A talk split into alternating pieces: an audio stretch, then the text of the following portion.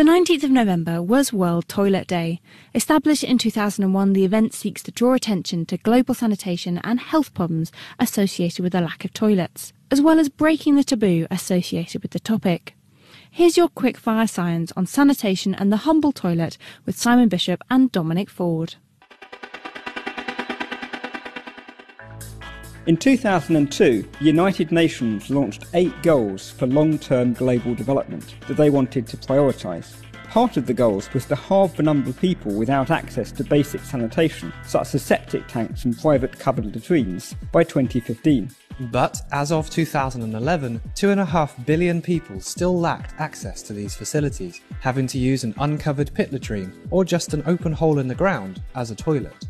That means that across the world, only 4.5 billion people have access to a toilet. On the other hand, 6 billion people have access to a mobile phone.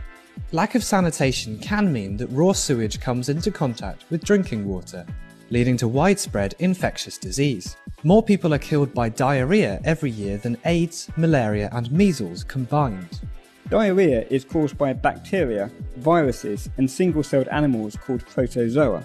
It causes fluid loss and dehydration, which can be fatal. To avoid the problem entirely, community wide sanitation is needed, as well as encouraging hand washing with soap. In the UK, engineers may have saved more lives over history than medics.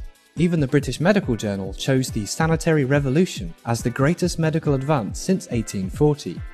This was when Edwin Chadwick, a lawyer frustrated with infectious diseases was straining British finances, pioneered the introduction of piped water into people's homes and sewers rinsed with water. Another solution is to seed septic tanks with bacteria to break down human waste. A bacterial group called Geobacter break down sewage and store electrical charge at the same time, turning feces into batteries. The recently established Reinvent the Toilet challenge seeks researchers to design cheap to use self cleaning toilets to be used in areas without water, sewage, or electricity. So far, this has funded projects to build solar powered toilets and even microwave powered waste disposal units. And for just £60, you can always twin your toilet at home, with one in an area of need around the world.